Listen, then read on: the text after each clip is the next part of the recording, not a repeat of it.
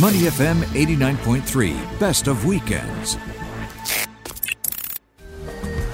Beautiful Places with Neil Humphreys on weekend mornings with Glenn Van Zutphen on Money FM 89.3.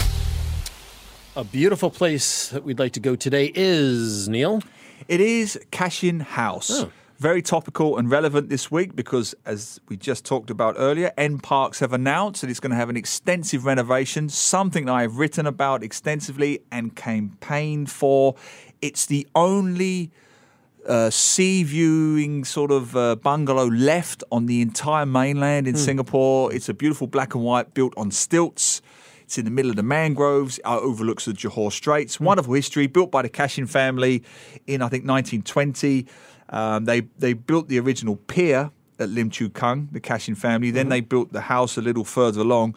And as I understand it, the Sultan of Johor used to pop across on a boat and have a cup of tea, you know, uh, tea and scones with the Cashin family, and then go back again on his boat to his sultanate back in Johor. It's got a hell of a history.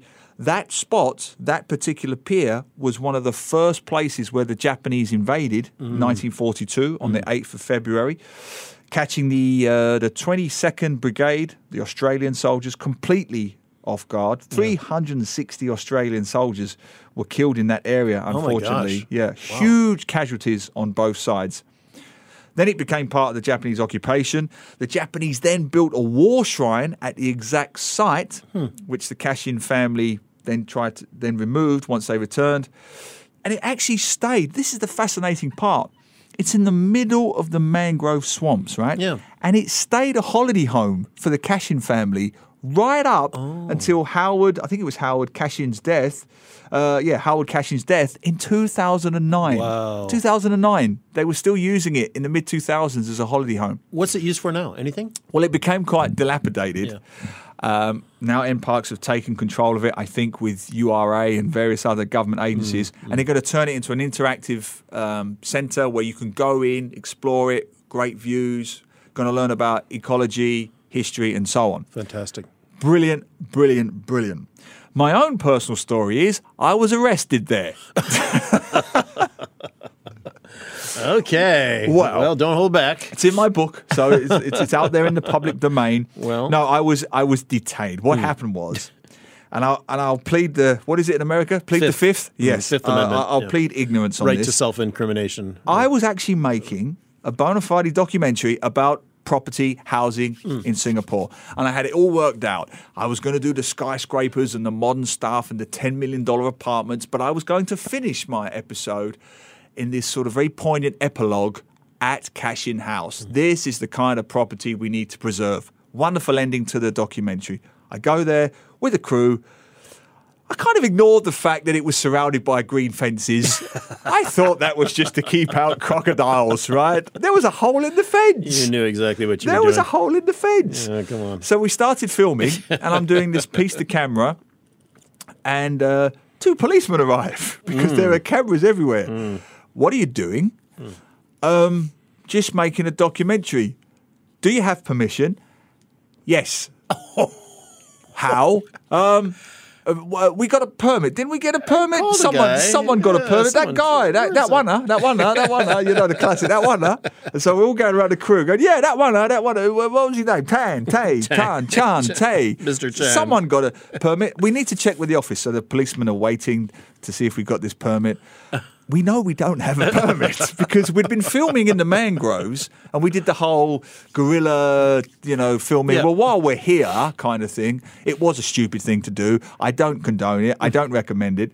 So the thing is, though, Glenn, you worked in TV for many years. I did this sort of piece to camera. It was hot. It was sweaty. I had it in the can. It was done. We had the end to our program.